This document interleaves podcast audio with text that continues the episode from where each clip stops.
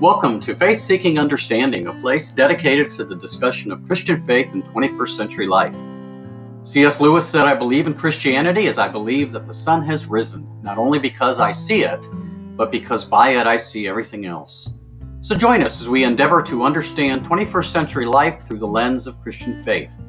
I'm your host, Allan Bevere, pastor, professor, author, and lover of five alarm food. Come and seek with me.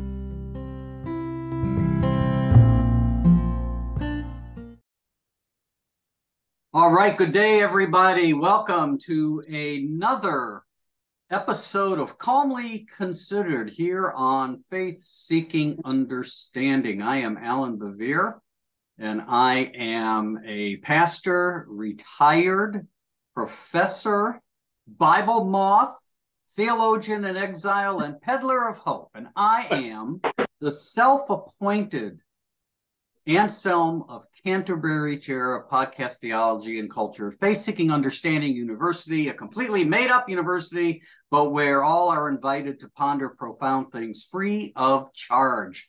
And my conversation partner, as always, is the incomparable, and he has the fingerprints to prove it, Michael Kruse, who is the Grand Poobah Chair here of um, uh, Economics and Public Theology.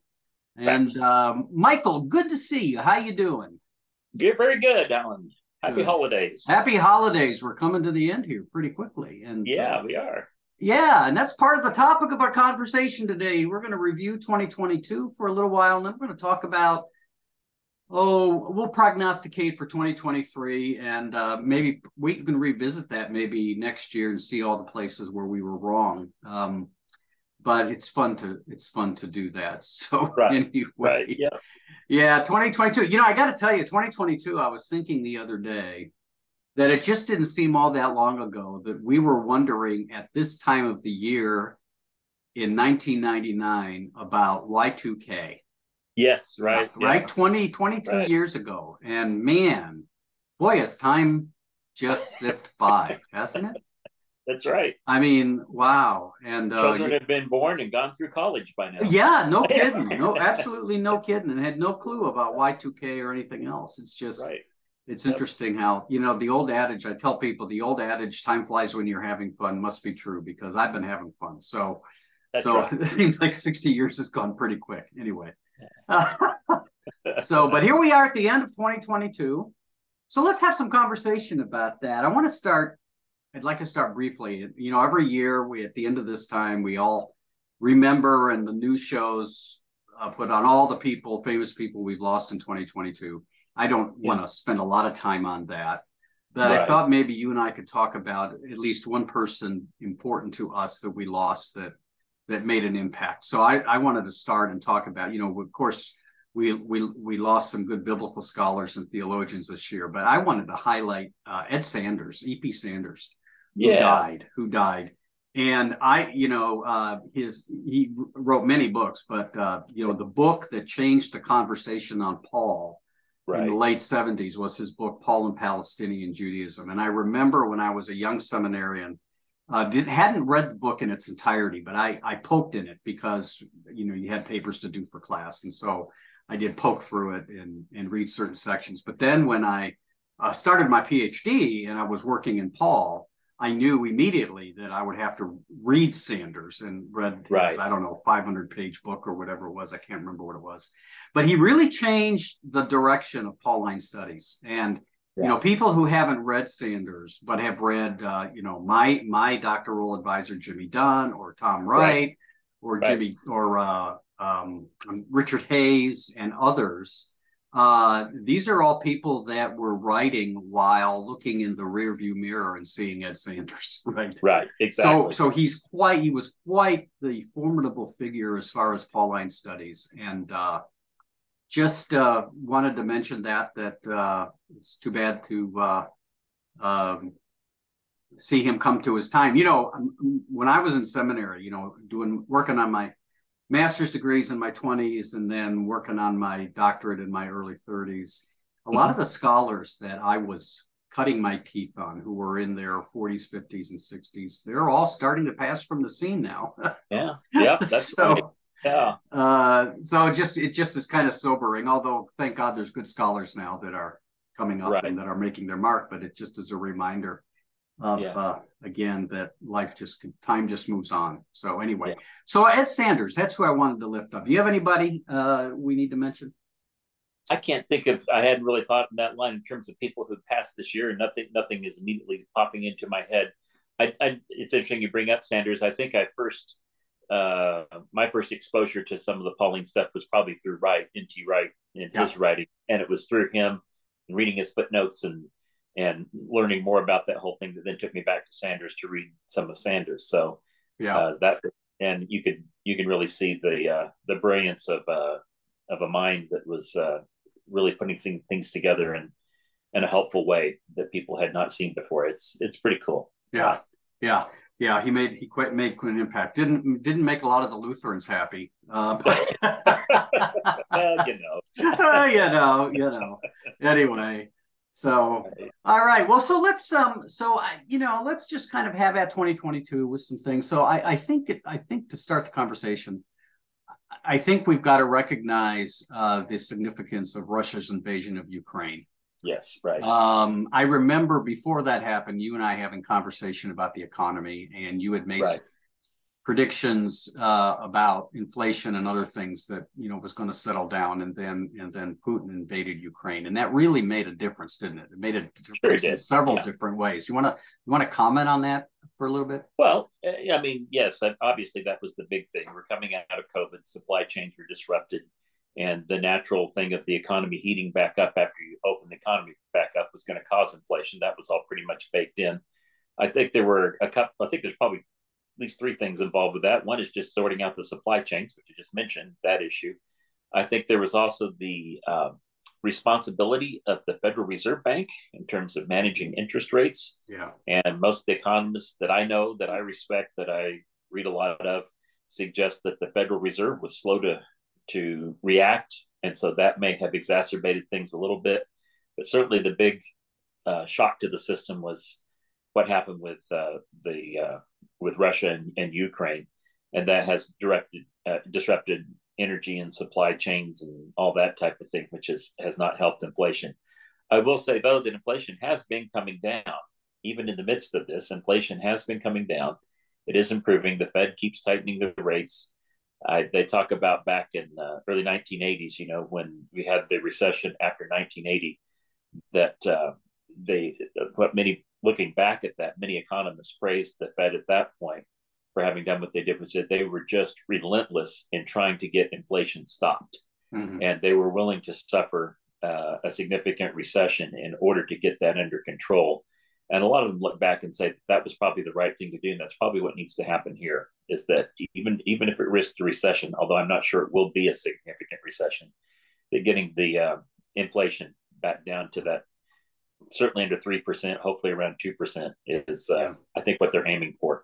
But the, the Russia thing, um, yeah, I mean, it's, it's been disruptive, but we, we still are seeing some improvement. I think it's still, again, barring another major upheaval of some kind like that, I still think by the middle of next year, into next year, you're probably down to inflation like 3% or something like that. It's getting, that's still a little above what we have experienced most of recent years, but it's uh, a much more tolerable, manageable rate. Yeah, yeah. So that brings up two thoughts as you mentioned it. The first is uh, markets just adjust, don't they, over time? Yeah, right. I mean, they do. I mean, we can Yeah. talk about, you know, markets adjust. So, you know, we get all, I mean, you know, it's not like, but I can remember when gas went up. I remember when gas went up over a dollar a gallon, right? right. I mean, I yeah, do yeah. remember that. And, you know, we're all complaining and every blah, blah, blah, blah, blah. Understandable. It's understandable. And, Right. uh, but then we adjust, you Yeah. know, and then it goes up. We get high, it goes up to 170. And, you know, we go, no, we adjust. Markets do the Yeah. same thing. People, people, you know, the people involved in generating wealth want to make money. Right. And and uh, you know everybody else wants to be able to benefit, so we just learn how to figure this out over time, don't we? Yeah, exactly. You know, just as a funny little footnote, I was watching, uh, saw Home Alone. I think it was Home Alone that I was watching, and in the in, in just in a, in a brief uh, picture, there's a picture of a gasoline station. It had the price of gas up on the sign. It was like seventy five cents, Yeah. And I figured that in today's dollars, that would be two dollars a gallon. Yeah. So you know, yeah. Well, that's about where we are. It's about where we are. It's where, yeah. it is. Yeah. A little bit yeah, more, but that's interesting. Yeah. So um, it's it's not like the gas prices are totally you know outside the realm of, no. of past experience, and inflation is high, and they don't want to minimize the the suffering that the, the challenges that it presents for people, but it is it is not. Um, the, the system will adjust, and yeah. I, I don't think this is outside uh, what we've experienced in the past. We just yeah. wish it would happen quicker. And yes. the yeah. war with Russia is not helping. It's tough. It's tough in the short term. I mean, when you try to, you know, it's we, we can talk big picture, and that's and that's that's important. But then, you know, if you're a if you're a if you're a family trying to put food on the table, exactly small small comfort, right? Because right yeah. now is when you're feeling it. Yeah. Yeah. The other thing that you said that made me think about it again is that the economy is a trade off. You talked about uh, back in the 70s, the Fed's fighting uh, inflation, willing to allow for a recession to happen. Right. Uh, and it's just almost that, you know, there's always the good news and bad news in the economy. So, you right. know, so when infl- inflation, uh, and, and I can, you know, I remember uh, as a young, young guy reading and just cutting my teeth on economics. I remember George Will arguing, conservative George Will arguing that inflation uh, was uh, essentially uh, a tax on the poor. And yeah. that when we talked about uh, taxes and who should pay or who shouldn't, that if we let inflation get out of hand, the people who will suffer the most are the people who can least afford it. Right. And, and yeah, so, right. you know, so to keep at that and keep that down is an important thing. Right. I agree. Yeah. Yeah. Absolutely. Okay. Very good. So, and and the other thing is, so I, I read an article the other day that said, and I should have I should have uh, written it down. I don't remember who wrote it, but basically, yeah, the article. Speaking of Putin in Ukraine, the article was it's been a bad year for authoritarians. Yeah. Um, right.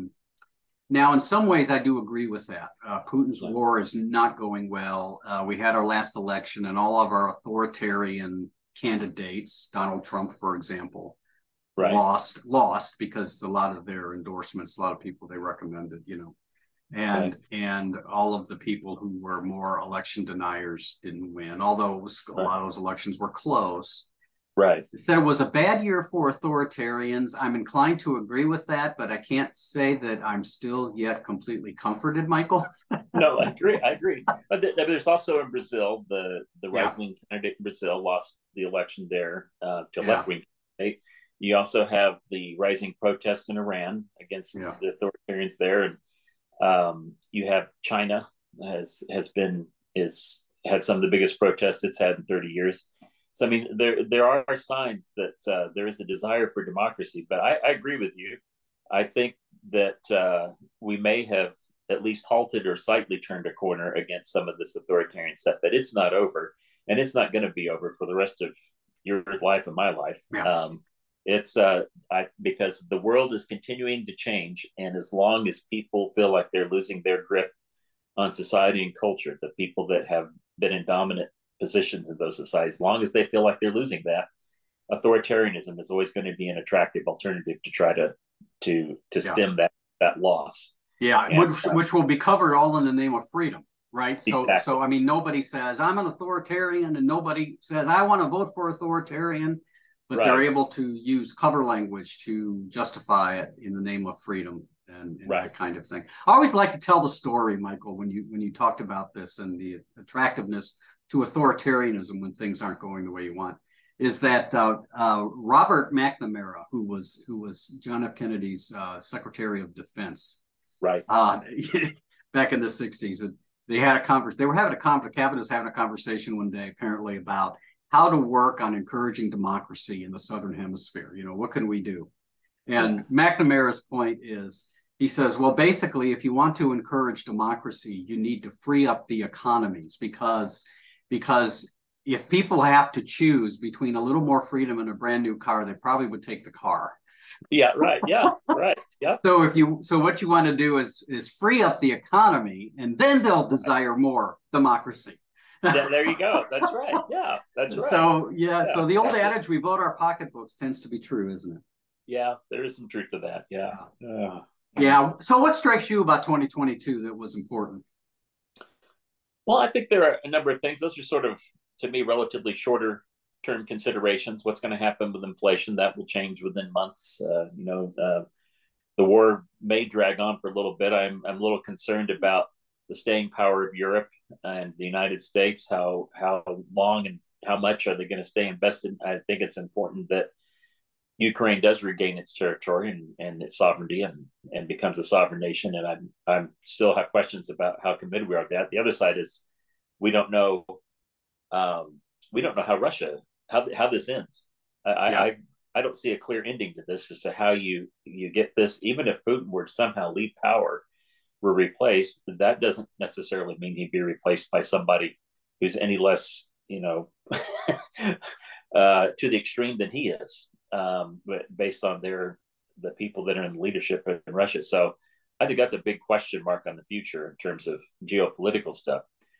But I think the I think the other side of this, this is the part I've, as we've been thinking about this topic since we talked about making this our, our theme, was if still if we look at the continuous process, which is the stuff we never see because the the news always talks about the negative stuff, the thing of the moment, the big item of, of what happened today versus seeing things in longer trajectories and seeing the stuff that's progressively happening over time that we don't see daily indications of, but continues to improve. And I think about things like um, the mRNA uh, vaccine that, that was yeah. developed for COVID and its application to all sorts of uh, viruses and even cancer. Um, the pharmaceutical companies are very feeling very optimistic about being able to make major and already are. I mean, test the test results from, from some of these things are showing remarkable abilities to defeat various types of diseases. Um, we talk about, uh, I mean, still the increasing, the, the improvement in child uh, survival, uh, child mortality is, is still falling all around the world. Um, there are minor setbacks here and there in places around the world, but the the overall quality of life for people continues to improve around the world. Yeah. I think about things like it seems right now it may seem just like just a footnote, but the um, the news about fusion, the about mm-hmm. uh, the nuclear fusion test, we're not going to see anything practically from that for years. It may not be significant in years of my lifetime. I suspect by the time our children, certainly our grandchildren, um, in their lifetimes, I mean, we talk about what happened with the internal combustion engine. If you can harness fusion energy, yeah. uh, we, we are talking about something that dwarfs whatever happened with the internal combustion engine in terms yeah. of, of, cheap, um, non-polluting, non-carbon causing uh, energy production.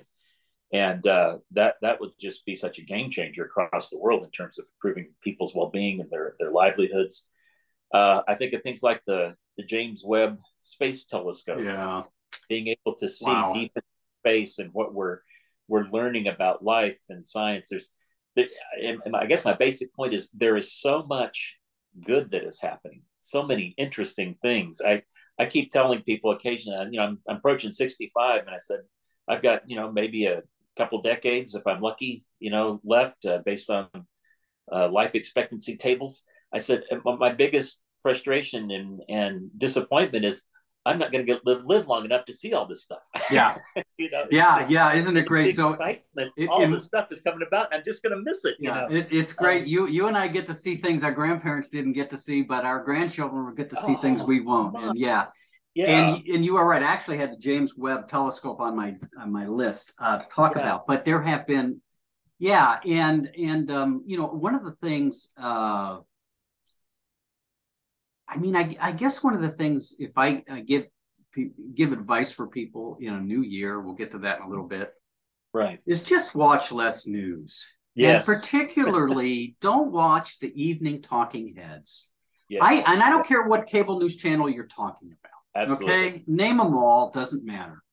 Right. Because if you really want to get a jaded understanding of reality and be be depressed and always be angry, first of all, right because basically the talking heads on the evening cable news shows are peddlers of outrage. Their task right. is to gin up their base and make them angry so they'll come back for more anger the next night. Right. You know, if you really want to bring yourself some wholeness, you know, get the headlines, be informed, but just leave it alone. Yep. And focus on some of this other stuff, the the just amazing yeah. things that are happening. I epidemiology, you know, you know, um, vaccine science is like one of the greatest things since sliced bread. Oh, because yeah. just think of the just think of the diseases we have virtually eliminated. Yeah.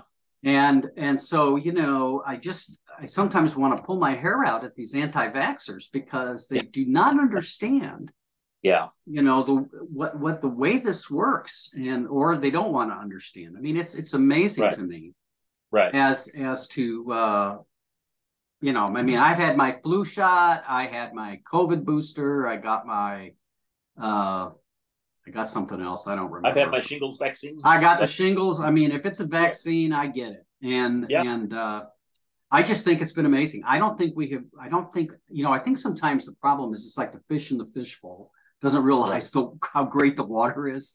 You know, right. we we live in this time and we don't realize how great it is. You know, with yeah, the problems we have, and we got problems. Yeah. But how great it is to live in a day when you don't have to worry about smallpox, for example. Yeah. Right. Um, it's just been, you know, there were in measles. Um, right. uh, even though we had about 20 cases in Ohio recently because again of parents not getting their children vaccinated. Um, right but uh, it's just an amazing thing and you're right to highlight that and we need to make we need to make sure about that. The other thing is in reference to europe and mm-hmm. talking about nato and the europe alliance. I mean i i really am one of these guys who believes that the nato alliance has also been a great thing. I think yes yeah. I think after the second world war after it was over you know tip your hat off to the united states for having the vision to say you know the marshall plan to right. say, you know what, uh, we didn't start this, but we need to rebuild Europe. It's in our best interest to rebuild Europe. It's in our best interest to forge those alliances. Right. Um, I mean, that was a real game changer. Yeah. You know, what would the world be like today had we decided not to do that? If we had right. been isolationist and said, you know what, that whole thing is their problem. We're going to let yeah. them sort it out. Yeah. I mean, I mean, I mean, it's just, and the whole NATO alliance has been great, and I do worry a little bit about it. Now, I do want to say, I almost hate to say this because I have to give some credit to Donald Trump here, which is really tough for me, but I do think he was right in bringing bringing out that European nations need to pay their fair share of this alliance. Right. They have not done so. And I don't think the answer is is to just get rid of it because I think I think right. that that would be worse. But right. I do want to say to our European neighbors, you know, we've come to your aid and we're glad to come to your aid because we're all in this together. But right. you got to pony up as to what, yeah. you know, whatever whatever the formula is, something of GDP right. or whatever it is. You got to pony up on this, and I really wish they would do that. I, I I'm a little frustrated that they that they don't see that as a serious thing, or many of yeah. them. I don't want to accuse yeah. all of them of that. Sure, varies. Well, I think there's a natural human process that develops here. Going back yeah. to the technology story for just a second, if we if we were to get suddenly get fusion uh, energy, and, and we got it say ten years from now, within 25 years after getting that fusion energy, you would have people already that would have forgotten what a tremendous leap it was to get fusion energy, and fusion energy would just be a part of of what we do every day, and then be on to the next thing about yeah. what's terrible with the world and you know what's falling. So no matter what advancement you make, there's a tendency that once it becomes ingrained and it's there, it loses all of its sense of awe or sense of what an accomplishment that it was. I think the same is true with political freedom. Yeah. I think we don't appreciate what a relatively novel and new thing the level of political freedom and struct up institutions that creates flourishing in societies. I don't think that we have an appreciation of that. Um, appreciation of how new that is in human history. Yeah. And so I think that what happens is is that you have Europe and you haven't had a significant war, significant tensions in Europe for 30 years, and you have a whole generation that's drunk, that's grown up without seeing that, and then you begin to get this perspective that we really don't have to invest anything in keeping this thing going. Yeah. And the only way that democracy and freedom continue is that you have to keep consciously focusing on its creation, new threats, new um, ideologies emerge that attempt to try to supplant that kind of freedom to to destroy things. I think that's the you'd see people like Putin and some other autocrats who have no love for each other aren't mm-hmm. necessarily mm-hmm. interested in helping each other's ambitions in terms of what they're trying to accomplish in their own countries.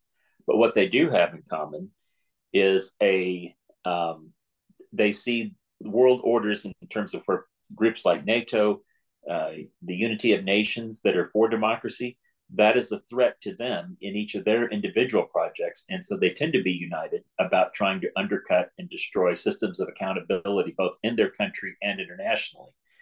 And yeah. so I think that that is what we will continue to see. And there needs to be a movement, an international movement that I think has a clear vision that that cannot be allowed to happen. That that yeah. uh, democracy, freedom, liberal society is is the way forward with all of its imperfections and all the issues we need to keep working on. How do we improve and how can we make it more just? But it is certainly far preferable to all the other uh, options. Certainly, sure. authoritarianism of these yeah. of these leaders. So, I, I, guess that's kind of where I'm. I, I think about uh, some of these issues.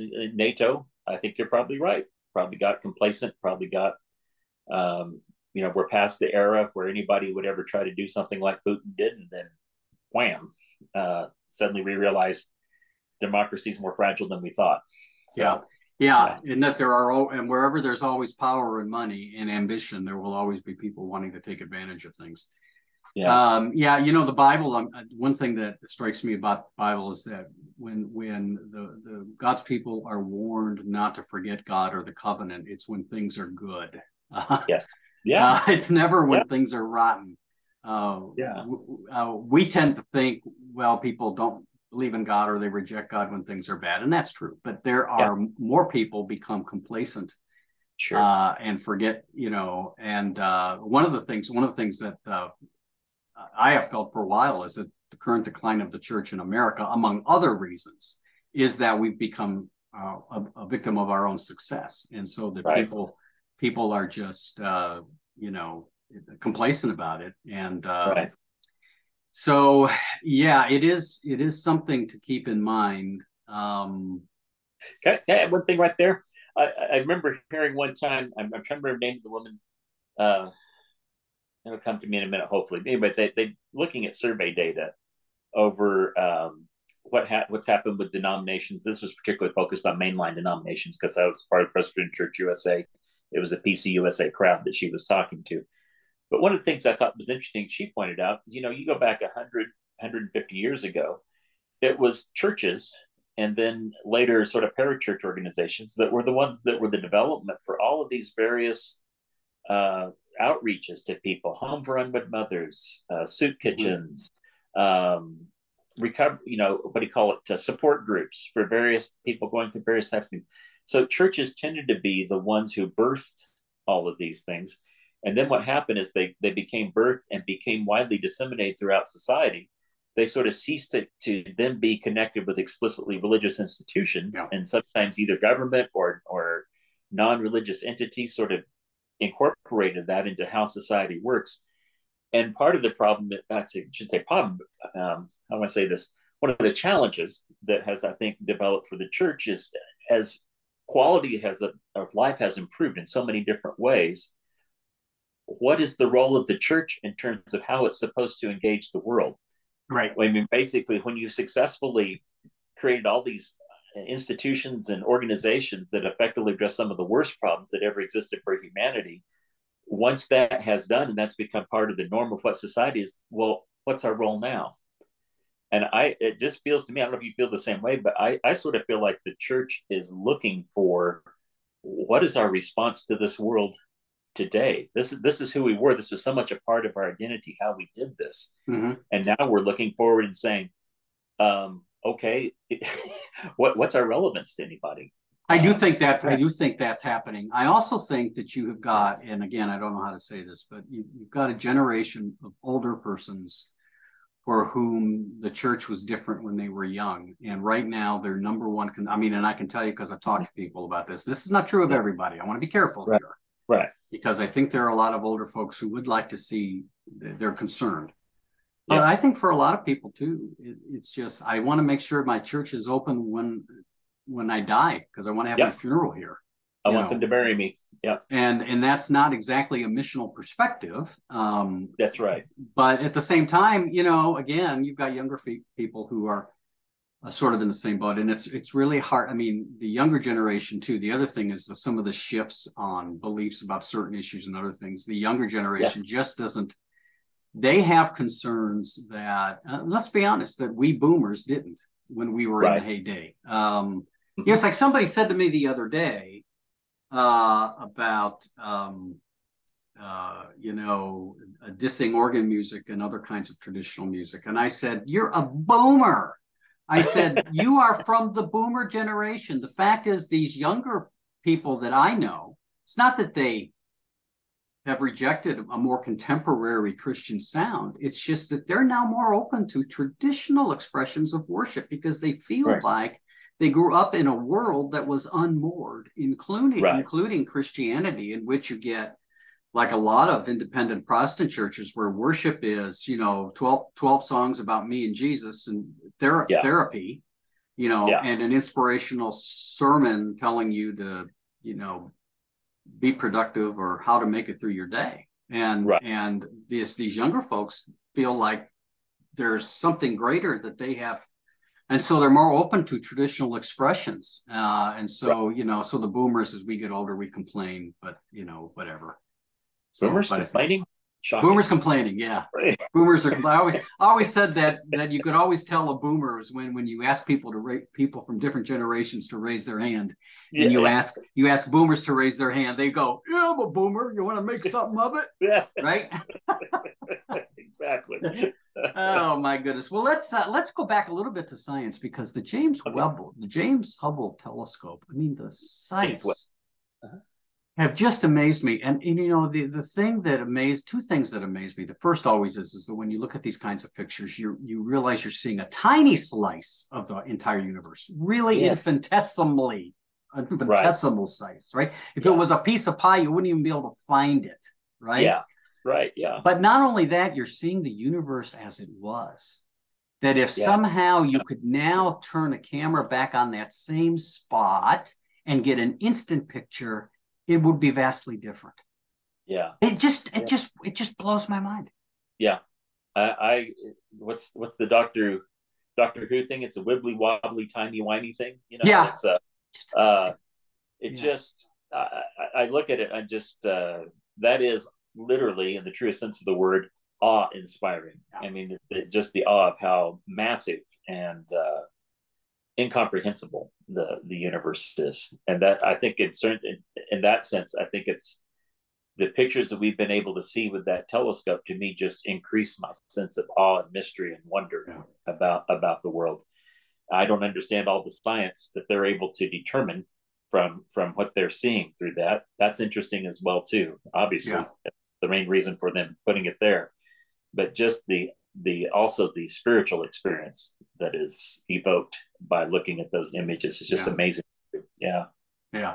Yeah. And it, it, uh, you know, again, it's also a reminder that, and I'm, I, I think it's good because I think we're hopefully finally getting past the modernist idea or the enlightenment idea that really uh, undermines any sense of mystery that yeah. what whatever what the only thing that's important is what we can know Right. And of course, Christianity in its best form has never, in fact, Christianity in its best form has always started out with mystery. We we don't yeah. deny we need to talk about the mystery, but we acknowledge right. that it's mystery.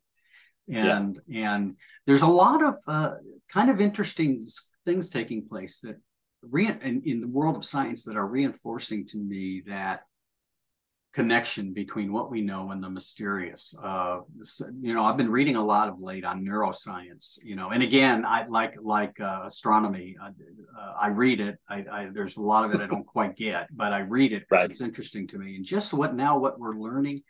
Uh, I've been reading on the senses, you know, and, and neurobiologists are saying, you know, we got five senses. No, we don't. We got more than that.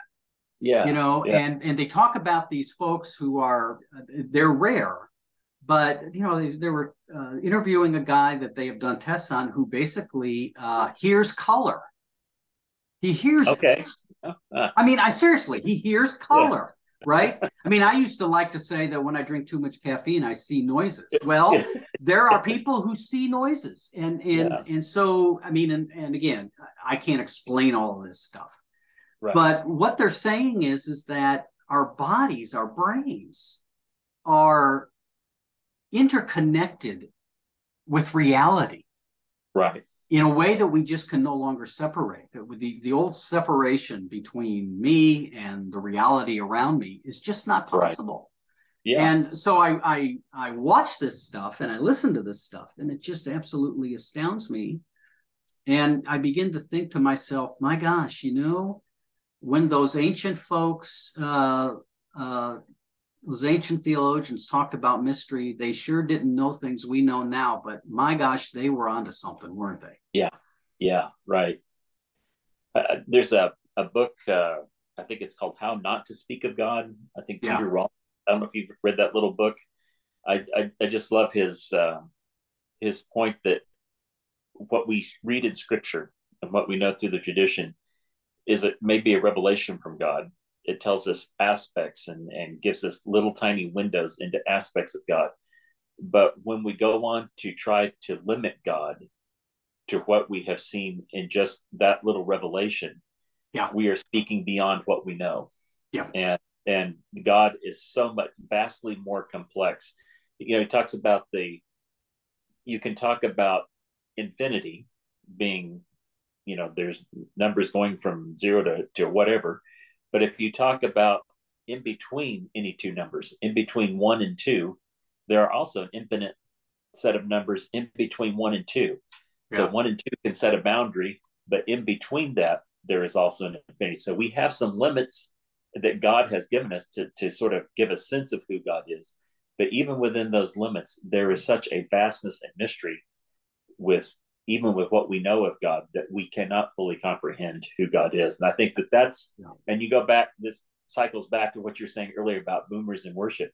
We turned it into such a therapeutic, uh, how do I feel good this week type experience that what is lost in all that is just that grand sense of mystery, this, this story that is just so yeah. far beyond and how do we express our awe and uh, how do we express our, our gratefulness uh, within yeah. that that yeah i'm a big fan of apophatic theology which talks about god in negative terms meaning you don't say that god is omnipotent because who in god's green earth understands what it means to be omnipotent right? Yeah and right. so when you start saying what omnipotent means you get yourself in trouble real quick if you're talking about god. So what you said instead say god is not limited like we are Right. You know, God is, you don't say God is omniscient, all knowing. You say God is not ignorant like we are. And right. try to be real careful not to go into too much defining because, as St. Augustine warns us, that if you're not careful in talking about God, you could be talking about less than God. And then once you do that, you're committing idolatry. Yeah. And, right. and so yeah, we need right. to be really. Really careful uh, about that in reference sure. to God. And you know, Jesus, you know, one of the things that I say to my students when I teach on Christology is that the conviction of the Christian faith is that Jesus reveals God decisively, not exhaustively. Yes, Jesus yeah, doesn't right. reveal every single thing there is to know about God. But right. what Jesus does is reveal God in a definitive way where we can't get that revelation anywhere else. Right. And so I think maybe we're best to try to stick with talking about God as revealed to us in Jesus and leave everything else alone. Possibly. There you go. Right. Just a thought. Just a thought. All yeah. right. Well, let's move on to what's coming up. Uh, yeah. 2023 is coming up. Michael, the yeah. so so um, you think Ron DeSantis will run for president? Uh, probably. I suspect he will. Um, I think there could be other Republicans that that will get into the mix. It's still a big question mark for me. What happens with uh, Trump and his most fervent supporters, and how many of those supporters stay fervent supporters? I am thoroughly convinced he's not going away. Um, he will be here in 2024, whether he's running for president or not. He will be a voice, and he will have uh, people that are behind him. And so, no matter if if he's not the the uh, nominee to to become president, whoever is the nominee for the Republican Party is not only going to be fighting Democrats, they're going to be fighting Donald Trump and his base. Is almost, yeah. I think, what's certain to happen. So it will be an interesting, messy thing um, to see what happens. I I have no predictions as to how all that yeah. plays out, but I, I think we're witnessing the, the, the slow meltdown of a of a political party, and I don't know exactly how that's going to to manifest itself. I, I, Michael, I again, I'll say this again. I've said it in previous shows that we've done together. I've been a swing voter all my life. I have for president. I probably voted more often for Republicans than Democrats. Yeah. I do not know what has happened to the Republican Party. Yeah, it is just. I, you know, I'm not. I don't speak as some lefty liberal, right? Yeah, right. I speak as someone who has voted for Republicans. Um, I just I just am mystified. I mean, I I mean, I know the reasons we can talk about it, but it's right. there's still this shock yeah. value is what has happened to the grand old party. Yeah. You know? Right. It's astounding yeah. to me. Yeah. yeah. So, and I don't know how this I don't know how this resolves itself. I, yeah, I don't, I don't have a crystal ball. I, I I can't see exactly how how it ends up. So yeah, I think that, that that's going to be there. Uh, I was I saw a graph sometime recently that showed uh, public opinion views on various of the hot button uh, culture yeah. war issues going back for the past 20 years. And every single one of them, whether you're talking about things like abortion, you're talking about same sex marriage, uh, legalization of drugs, you know, a whole, a whole list of things, every one of them was trending away from the conservative viewpoint in yeah. terms of what most of these conservative Republicans believe. And yet they are making the centerpiece of their their uh, political involvement all about wokeness and about you know fighting things like that will uh, limit climate change. You know that that's that's their yeah that's the message that they want to put forward. Yeah, they and, really are becoming a, seriously true minority party, aren't they? Yeah, um, yeah, yeah. And you know, there's I've I've I've been one of those believers that the idea is that in a healthy democracy, you've got to have a vibrant conservatism and a vibrant liberalism. It doesn't mean you have yeah. to embrace them both. Right. But you we need to say that when you've got a healthy, vibrant conservatism and a healthy, vibrant liberalism, and you have people willing to have conversation across the aisle, that's right. democracy at its best, right? Right, exactly. Yeah. And we just don't I, have I, that. And by the way, let me say, I'm not so sure there's, you know, liberals right now. I mean, uh, I mean, there's yeah. some people on the on the as I I affectionately like to call the extremes, the loony left and the wacky right. There yeah. are people on the loony left that just, you know, I, I say to myself, uh, because right now, see the difference is the difference is is the wacky right has too much of a platform because of Donald yeah. Trump. Right. The loony left yeah. doesn't have that kind of platform. Exactly. But but if the loony left got that kind of platform, it would be the same stuff, except that you know, it would be different issues, I suppose, or different right. things. And they are there, and they are and they are there, and they are there. So you, you always have the loons and the wackos. The thing is, the key is to marginalize them, and right. and and keep them out of out of significant power. yes, right, yeah. right. That's the key. Right. And yeah. right now, and right now, the wacky right's got this platform with Trump, and that's and that's the problem. It seems to me. Yeah. yeah. So, do you think Biden runs again, or does he does he decide to bow out? I think he'll run again. Yeah, and so I. I. I think the Democrat. I'm. I think I'm in a minority. I know I have friends that are pretty solid Democrats, and at least then uh, coming up to the midterms and shortly thereafter, they were all like, "Oh, we can't have Biden running for president. We'll never, you know, win as as president." I, I still keep watching this, and I, I think people continually underestimate him, and and and they. I don't think they appreciate his. What do I say? The, the way that he works with the government and the way that he works with people, his his style of getting things done is very quiet. It's behind the scenes. It's very personal and relational, and it's not the big splash, the big public, the grand, you know, Rambo style. We're gonna, you know, take this problem and, and fix it. That's what he does behind the scenes, and I think a lot of people who may who are uh, you know, in his camp in terms of the policy issues, and even more liberal, I think continually underestimate how effective he is. I think he's I been. I think he's been very effective, and I, I think he has understood where those swing voters and those independent voters where they are, and and yeah. and what speaks to them, and and what's going to to motivate them to to vote for Democrats. So I, I think they, if the, I, I think he'd be a good candidate for for the Democrats if they they decide to run. I don't, I can't think of anybody else in the Democratic Party right now that I would see as a as a good solid contender against him.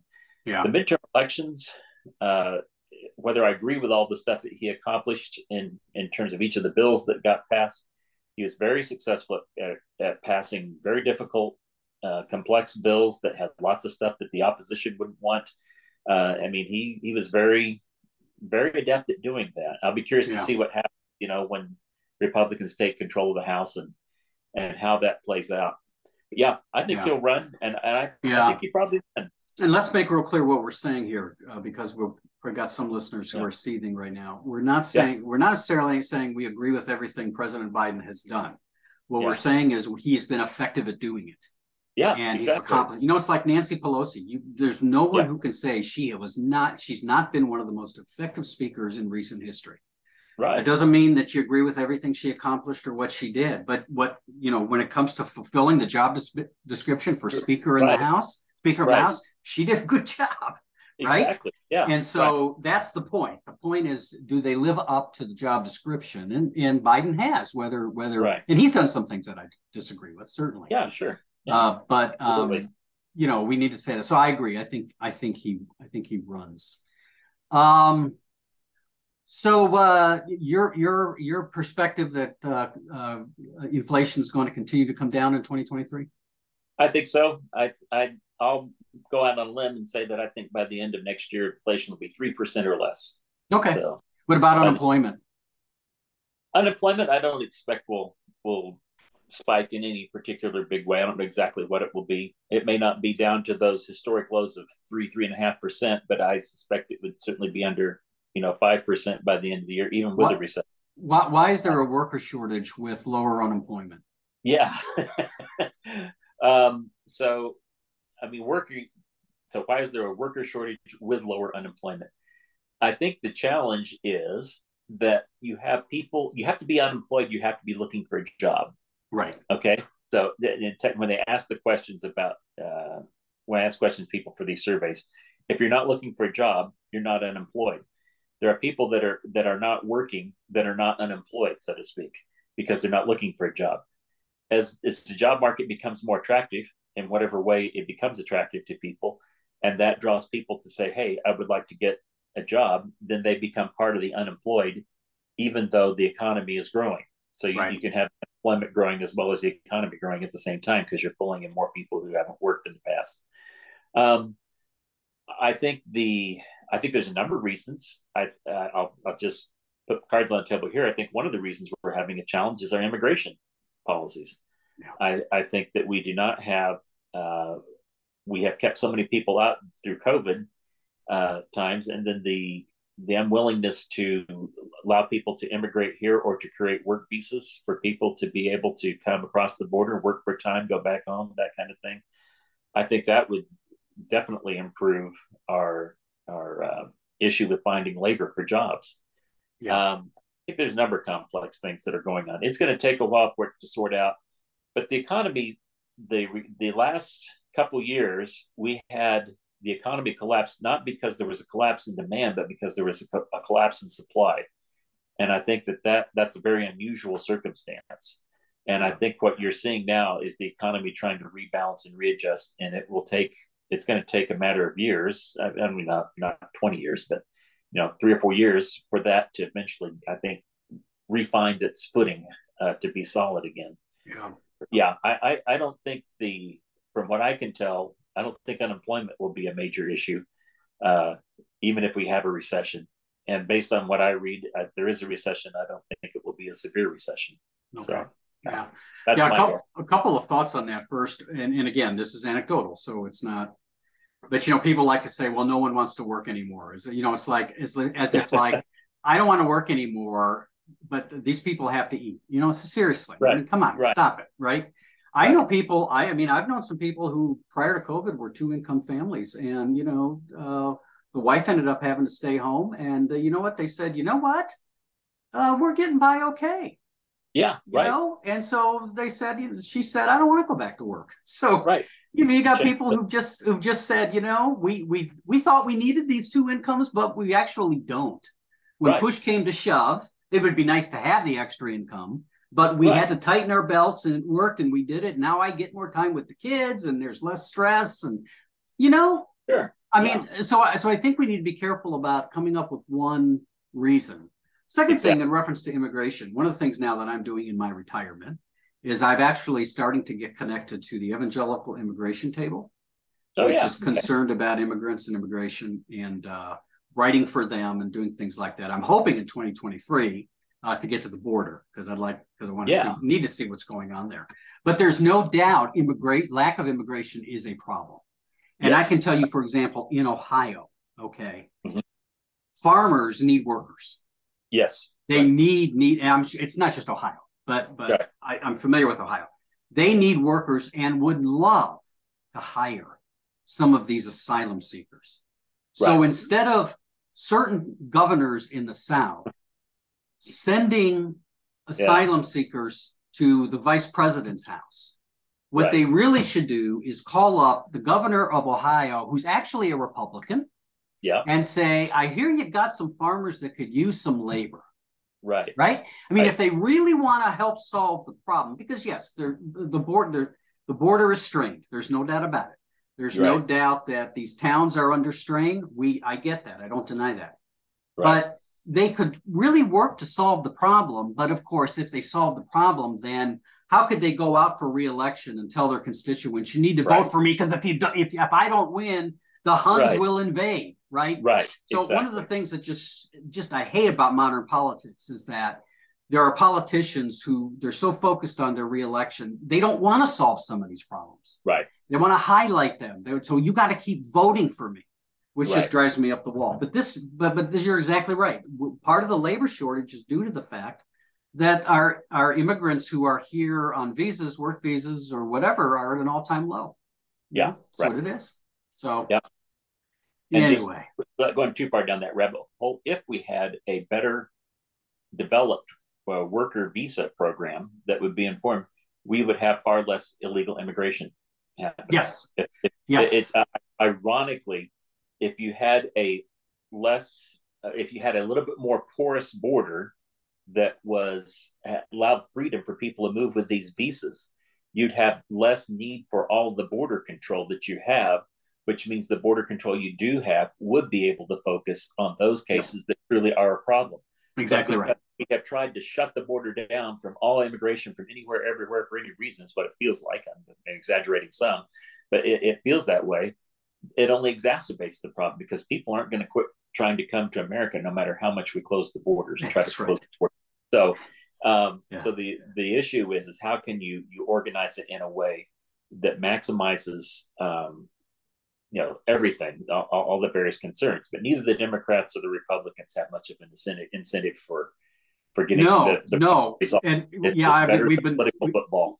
Yeah, we're. I mean, we're going after Republicans because right now they're the ones in charge, but Democrats really haven't come up with any. Uh, Yeah. I mean, there is there there have been plans for comprehensive immigration reform, but as Yeah. you well remember, during uh, George W. Bush's presidency, he tried to put that through because he understood that you needed Sure. comprehensive immigration reform, and he couldn't get it through Right, uh, it- it- by not only people in his own party but by some Democrats, right? Right, And because the politics is always there, you know, we can't, the Republicans, we can't do this. It's unpopular with our base. Democrats, we can't do this because we don't want to give a Republican president a victory. right, right. Yeah. and and so it's just it, it's just maddening, maddening. Anyway, well, so, that's so I will predict we will not resolve the immigration problem in the next two years. I predict it Will as predict- well, unfortunately, and sadly, and sadly, Yeah. human lives are are at stake on that, right? Yeah. And um, and so anyway, well, we won't solve that. Uh, anything else? Anything else about 2023 coming up? You think we should mention? I don't know about specific issues along those lines. I will predict that generally human well being will continue to improve in, in the world, that most of the developments that uh, affect our lives in terms of disease, in terms of uh, uh, people not being hungry, in terms of education, that if you look globally around the world, that mostly what you're going to see is improvement. Yeah. Uh, not not the world getting worse. It's Yeah, getting good.